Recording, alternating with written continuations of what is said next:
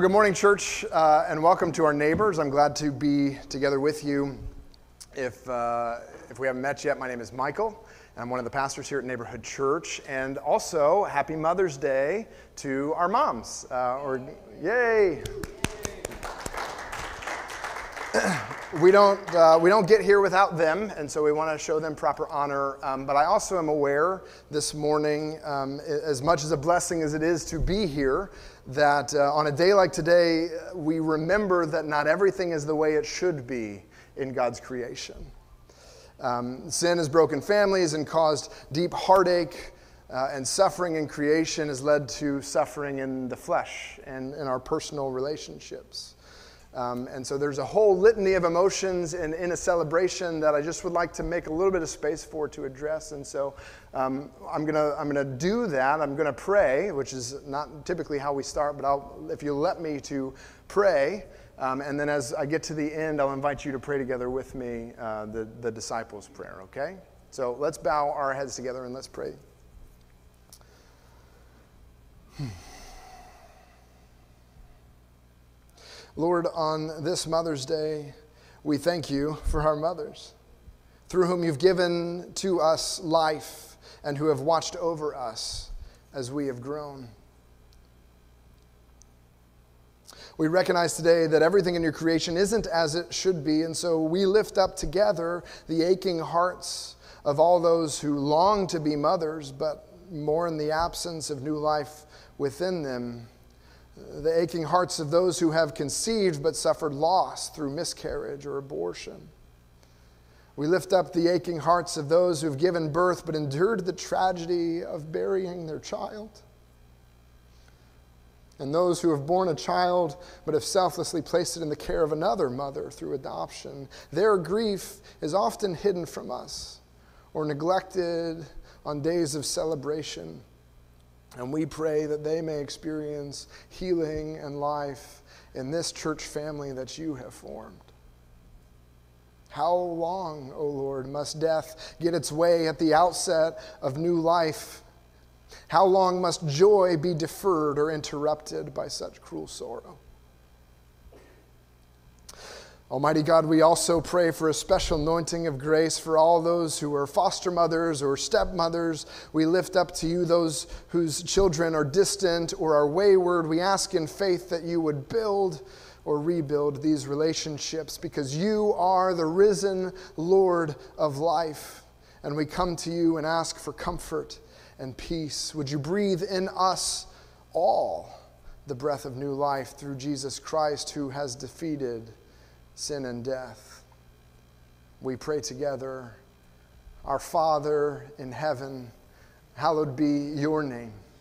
Your kingdom come, your will be done on earth as it is in heaven. Give us this day our daily bread. Forgive us our debts as we also have forgiven our debtors. And lead us not into temptation, but deliver us from evil. For yours is the kingdom and the power and the glory forever. Amen.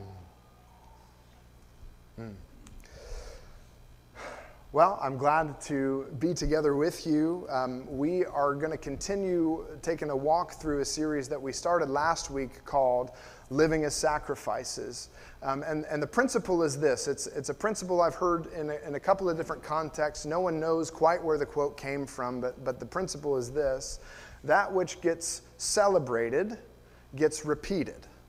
That which gets celebrated gets repeated. So if you want your kid to uh, to continue to do their chores, then you want to celebrate them when they have done their chores without having to ask. Now, you know, that might be something that we're praying for. But um, as we're looking at the larger scope, we're looking at our culture, we're asking questions of ourselves and our own hearts. We want to ask, like, what are we celebrating?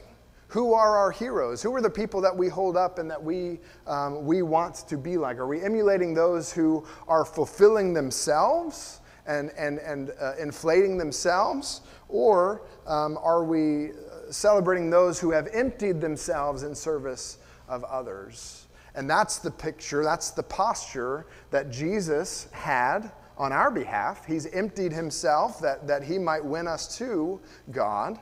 Um, and that's even the life that he calls us into as his followers, right? Uh, that's not news, is it? No, okay, right? That's that's what he's calling us into, to, to be sacrifices, to pour out our lives for others. Like, we're good? Yeah, okay, all right, cool. Um, so we looked together briefly at, at this, this verse in Romans chapter twelve, verse one, where it says, I appeal to you, therefore, brothers, by the mercies of God, to present your bodies as a living sacrifice, holy and acceptable to God, which is your spiritual worship. Um, and as we as we kind of opened up there, we we we uh, honed in on the fact that typically, if you're presenting a sacrifice, the sacrifice then does not walk away. Like anything that you sacrifice after the sacrifice is over is dead, right? But but the verses here are saying that we present ourselves as living sacrifices, sacrifices which are not dead but are alive, and and that's. That's a thing. Like, I can lay my life down for somebody else, but it's another thing to then continue to be alive afterwards, right? So what does it look like? What are, what are some guidelines? What are some principles for how we do this thing that Jesus is calling us to, to live as sacrifice? There's a picture here that we actually don't see because we're a little bit uh, separated from the original imagery. And we together have explored a little bit of Passover uh, over the last couple of months, so that might be familiar to us. We talked about the importance of a lamb um, taking our place and, and covering over. Um, do we remember those conversations? That in God's economy, he says uh, there, there has to be some kind of a sacrifice, and so the sacrifices that you offer have to be without blemish. They have to be pure and they have to be clean. Um, and so uh, if you've got people that are traveling long distances to come to the temple to offer sacrifices, uh, things happen on road trips. Like, have you ever been on a road trip that did not go according to plan? Yeah. All right, so things happen, and so you imagine doing that, not with, not just with kids in tow, but with literal goats. Like, things can happen on road trips, and, and, and these are bringing livestock along with them. So when they would get to the temple, there was this little pin. Ooh, speaking of kids. There was this little pin where uh, you would bring your sacrifice and you would like let the lamb walk around. They want to see if it had a limp, and the priests would all keep their eyes on the lambs in this pin, because th- there was a, a, a, a season, a time of inspection. The priests were not going to take your word for the, the fact that the lamb was unblemished, because the, the priests know as well as anybody else that a, a, a lamb that's lame is cheaper than one that can walk right. So if I can slip in and I can offer like a, a subpar lamb, I'm going to save a little bit of money on the back end, cut down my overhead, and like I can I can make this work, right?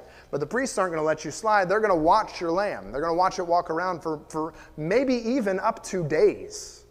They'll put the lamb in this observation pen. Now, I had I was going to show you a video of YouTube, and like there was too much blood, so I didn't do that. But like this is still this is still a principle that people who are doing these things today are, are still follow. They will watch and inspect the lambs before sacrifice. So when when Paul says, "I appeal to you, therefore, brothers, by the mercies of God, present your bodies as a living sacrifice," I think that this pin is actually the thing that he has in mind. The sacrifices are as good as dead, and yet they are still alive.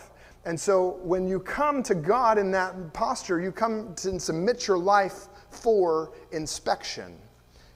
Submit your life for inspection, and, and, and what's the point of that?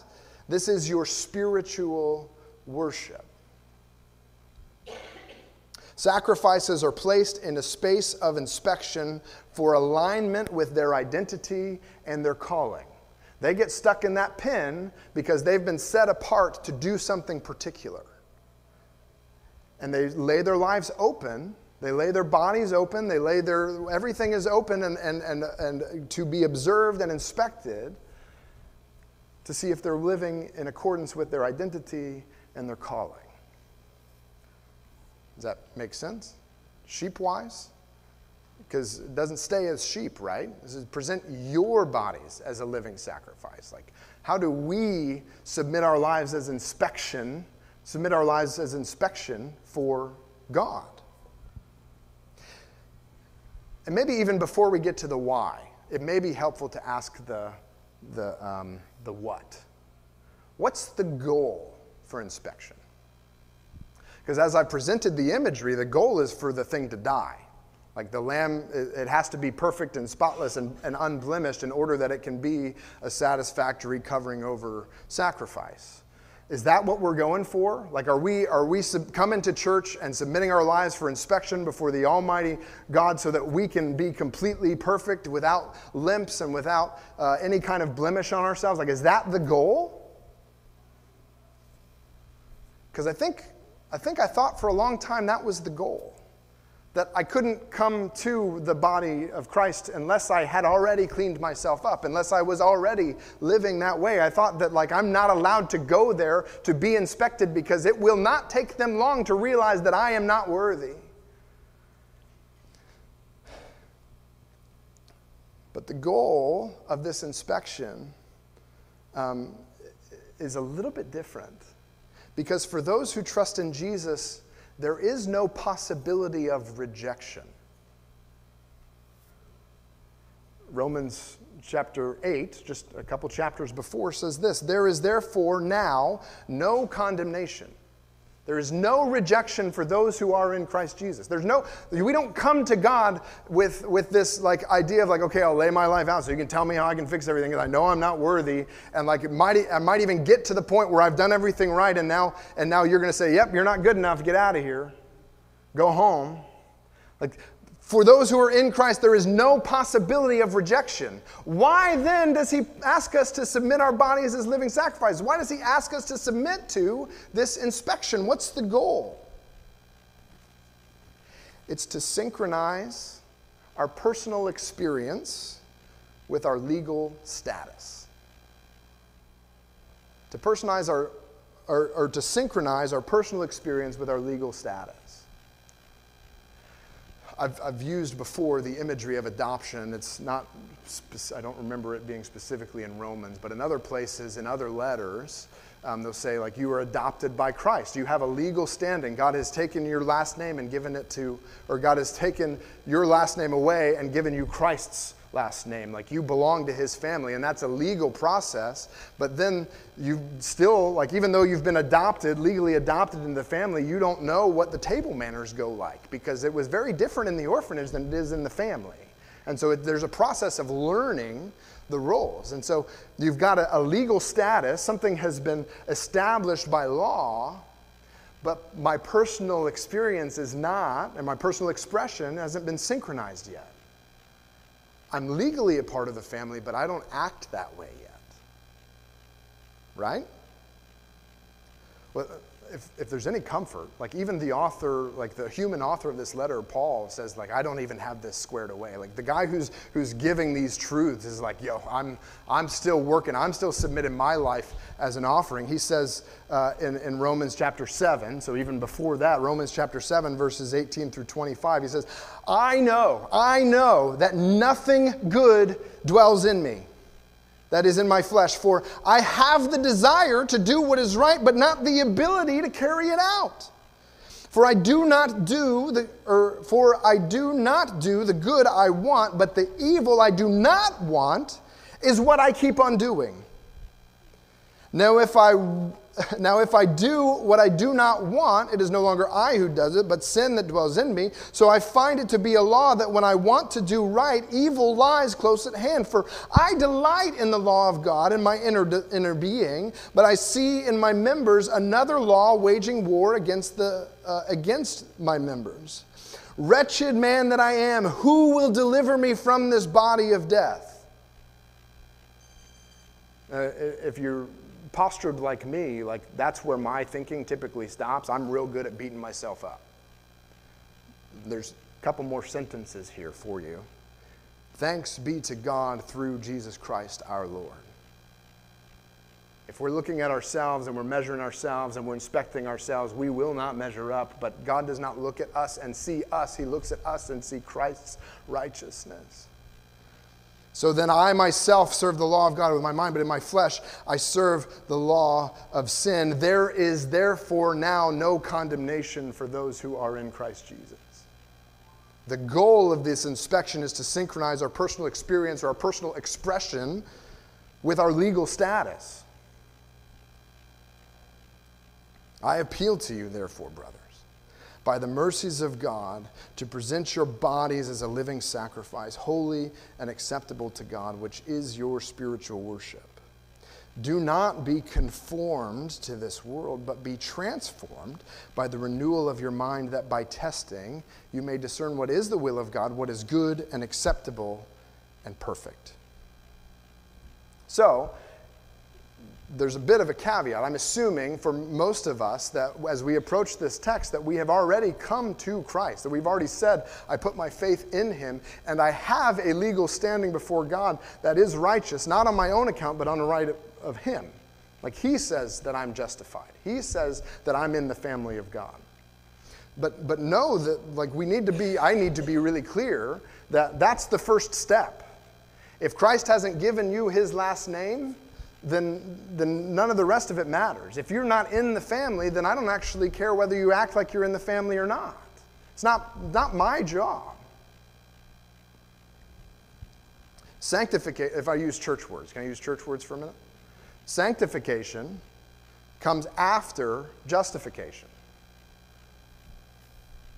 So justified would be the legal thing, and then after that is the learning how to operate at the dinner table. Justification precedes, comes before sanctification.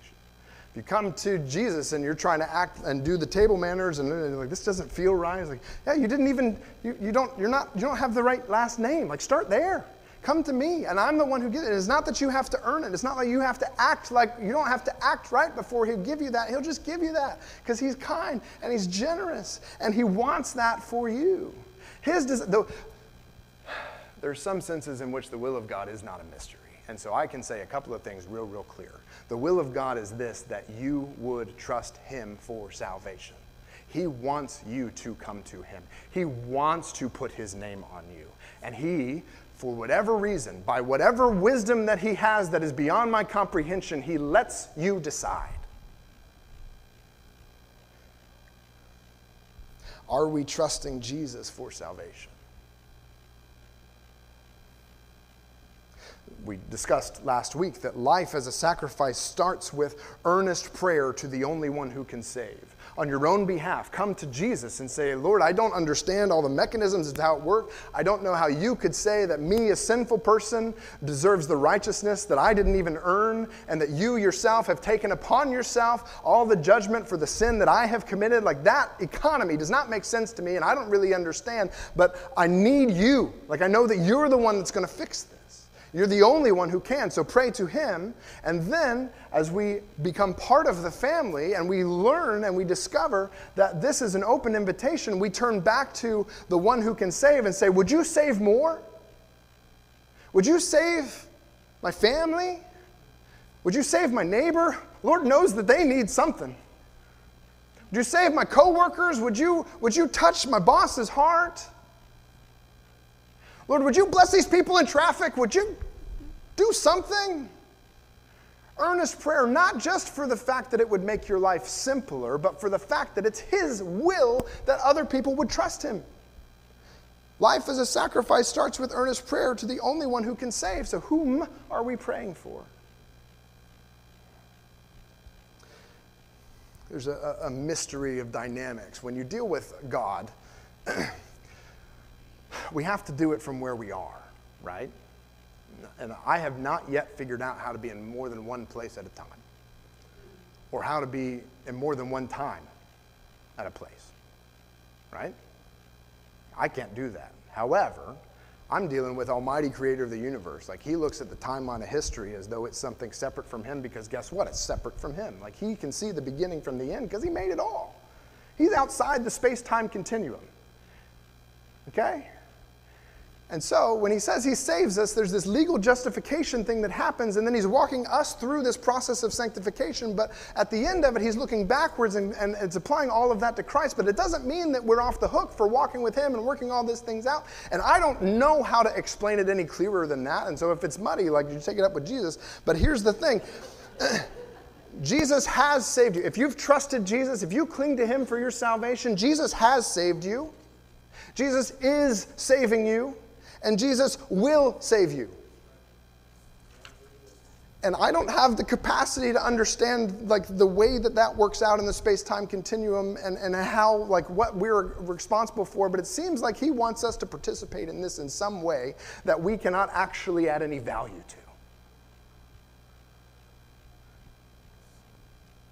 So then, if these lambs are placed in a, in a, in a place of inspection, and we're applying this to ourselves, here's, here's the principle.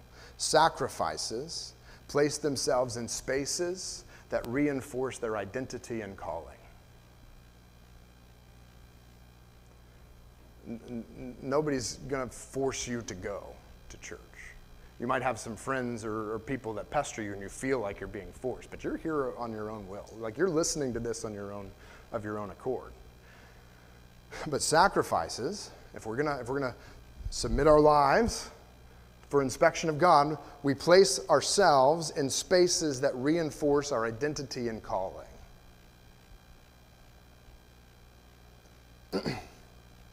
We're all like we are whole beings. And did you notice, like, there's this, this interesting dynamic? I'll, I'll read it to you again.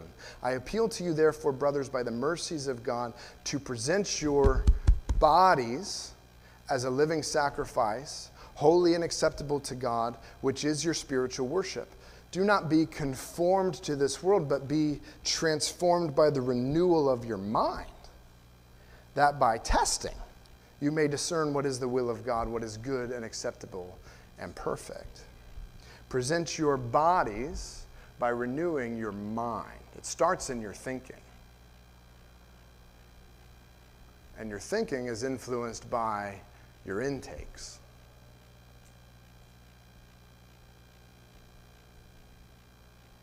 Okay.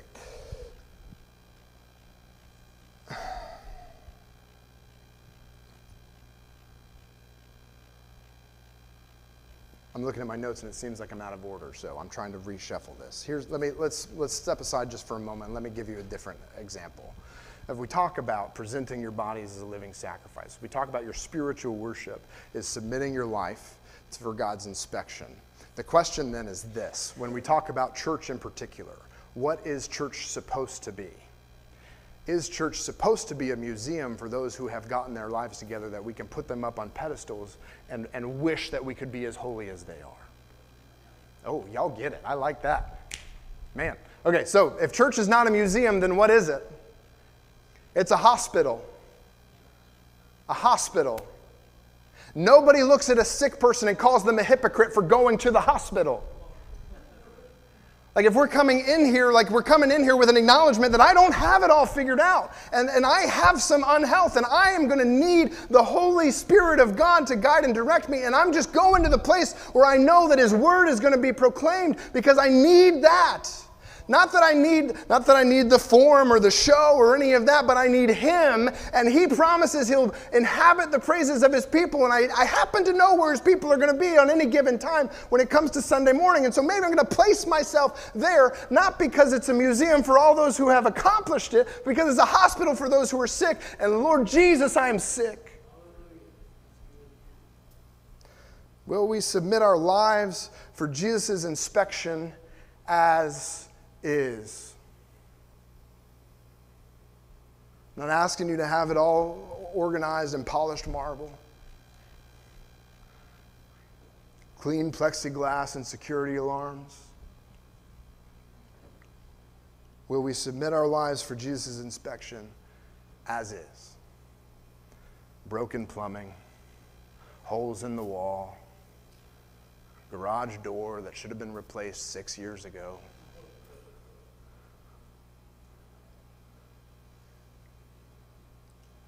Now, we, we may agree in principle, okay? But let me just step back. I want to show you something. There may be a logic that we overlook in our habits, and I, I actually find it not in Romans twelve, but back in, in Romans ten.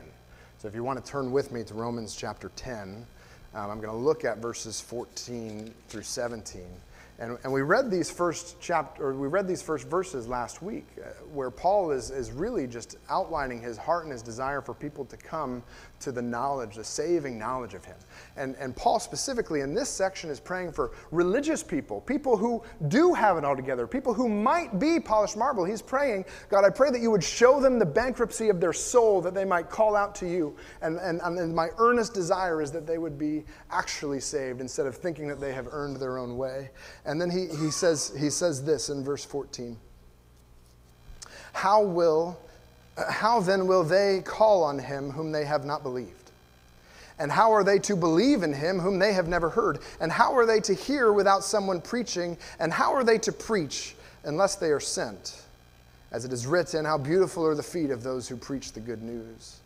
But they have not all obeyed the gospel, for Isaiah says, Lord, whom has believed that what he has heard from us? So faith comes from hearing, and hearing through the word of God. Sacrifices place themselves in spaces that reinforce their identity and calling. Now, calling on God for salvation requires belief that God will hear you and that he'll do what he said he's going to do. It's basic. I'm not going to, I'm not going to call on somebody who I don't trust, right? So I'm not going to call on God if I don't believe in God. Belief requires hearing and knowing something about the person and the character of that, the person that you were being asked to believe in. And, and, and hearing, like having a knowledge and understanding, requires that somebody is saying it. Somebody is preaching. Now, and if somebody's going to preach, they got to be sent. So a couple of things. In your community, I'm just talking to you. You guys in the room, you guys who can hear my voice, for you guys, um, God has sent preachers. I'm not the only one. I might be the best looking, but I'm not the only one. God has sent preachers, and the good news is being preached. So do we put ourselves in spaces to hear the good news, that we might believe it and call on God? You, you, have, you, have, you have access to anybody you want to listen to. I'm aware that I'm not just competing with Mario, competing as though we were on different teams. I know that if you're church shopping and you're trying to figure out where to go, like I, I, I would rather go listen to Mario. I listen to Mario more than I listen to my own sermon. So I'm, I'm cool, like with us, whatever. But I know that I'm not just, um, just uh, being put up with like uh, other people in Ocala down the street at Good News uh, Church. Like I love those guys, but I know that I'm actually up against like Tim Keller. Or, or whoever it is that you might find to be a really compelling speaker. Like you have access to every voice that you could possibly want. And I do not presume to be smarter than any of them or more eloquent than any of them. But I want to encourage you to put yourself in spaces that reinforce your identity and your calling. Because there's a danger. And I, I suspect you know it. I probably don't have to describe it. There's a danger that we can build ourselves an echo chamber, that we can surround ourselves with voices that are just going to tell us the things that we want to hear, that the algorithm will reinforce your preferences to your demise. We've fallen down those YouTube rabbit holes, and YouTube won't let us escape them. We, we live in these curated media bubbles. And so uh, we get to choose those things. These, these things are actually opt-in. I know it doesn't feel like it, but these are actually opt-in. We get to choose the voices that we listen to. And there's something that happens when you're connected to a local church, like when you're coming to a, a small body like this, because I'm not, I'm not preaching to New York City. I don't care if they ever listen, but I'm preaching to you guys. And I'm, I'm praying for you guys. And I'm seeking the face of the Lord that he might give a word that is going to attach itself to your heart by his word. Like, that's what, that's my desire. And so maybe God's got something that he's going to say to me through you that you did not want to hear today. Because I can tell you, I didn't want to say it. If, if I, I'm not, I don't, I really don't want to make this about me. There's a mystery of like things that happen as you're preparing sermons, and we start a year ahead of time. Like we start praying through what are the things that we're supposed to be working on, and what are the texts that we're going to go, and like we're, like there's a labor behind this, and I often end up preaching things I don't want to say. And this is one of them. And yet, if I'm, if I am asking God to speak through me to the neighbors that he's entrusted for this season and for even this very morning, which is something that I can't anticipate who's going to be in the room on any given morning. So it's like, what is God actually going to do? And I don't have any control over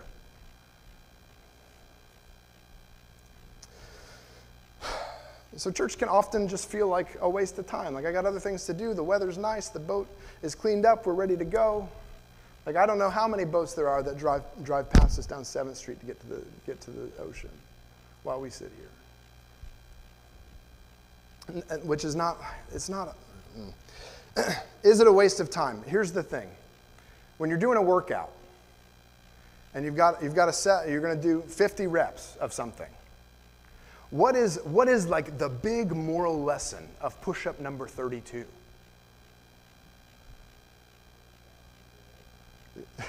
Like, if you're doing a set of fifty, thirty-two doesn't really matter that much. And, and but if you don't do thirty-two, then thirty-three isn't going to be there. And so I'm not, I'm not advocating that, like, you have to be in church every time and we're checking your attendance and blah, blah, blah. But I'm saying, like, if you want to build and you want to grow, then place yourself in, in, in, in, uh, in spaces that reinforce your identity and calling. But we, we go like, God really doesn't care about me, but I also have shut out every place where I could hear his voice. I actually am filling my ears with, with the noise and, and, and the messages that are really just like what I already want to hear. Like, there's nobody that's challenging me.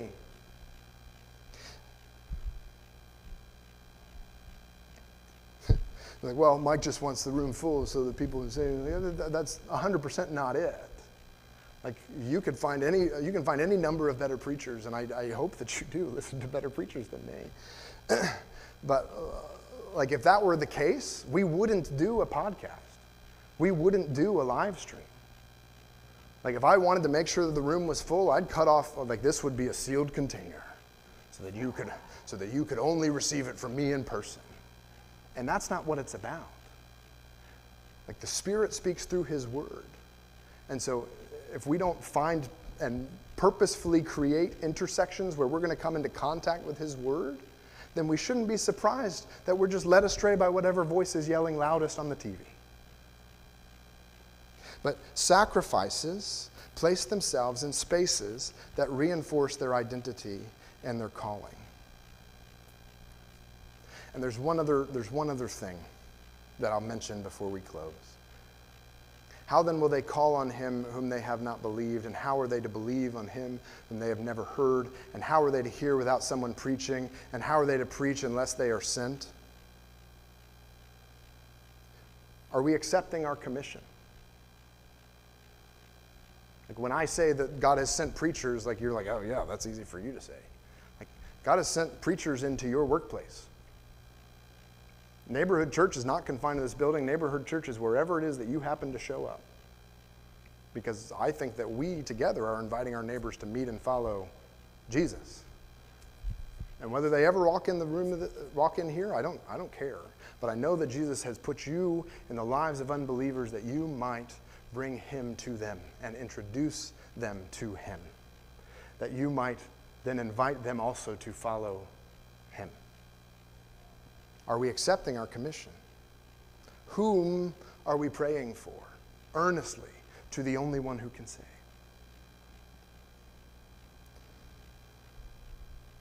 You say, well, maybe I'm sent to something bigger. Perhaps. I did not plan to come to Ocala. That was not on my ten-year plan, not on my twenty-year plan. And here I am. Your fault. You're in the room now. Oh, man, I should tell that story. I don't have time. We're closing. Sacrifices place themselves in spaces that reinforce their identity and calling. Do that. Don't allow yourself to be, be drowned out in the echo chamber of whatever it is that the person who has paid the most money for the advertisements that are coming on your feed. Place yourself in spaces that reinforce your identity and your calling. Let's pray. Ooh. God, this is hard. Uh, you know how I've wrestled with this, um, to even talk about attendance and talk about, you know, media bubbles and those things. Lord, you know my heart. And so, God, I do pray that if there's anything in, in what we've shared or what we've discussed today that's just been my opinion, um, then I pray that all those things would be forgotten real quick. But, Lord, if there is truth, Uh, if your word has been proclaimed, that, that, that you would embed your word in the hearts of those who have heard, that they would believe in you and your word, and that they would call on you for their salvation, for their sanctification, until you come in your glory. We're not without hope. And so, Lord, would you give us eyes to see the choices that we are making that we do not even comprehend as, as, as choices? And would you prioritize, would you help us to prioritize the places that we choose to put ourselves? Would you help us to take every thought captive, because it is in our mind that we are renewed in order to be able to present our bodies to you?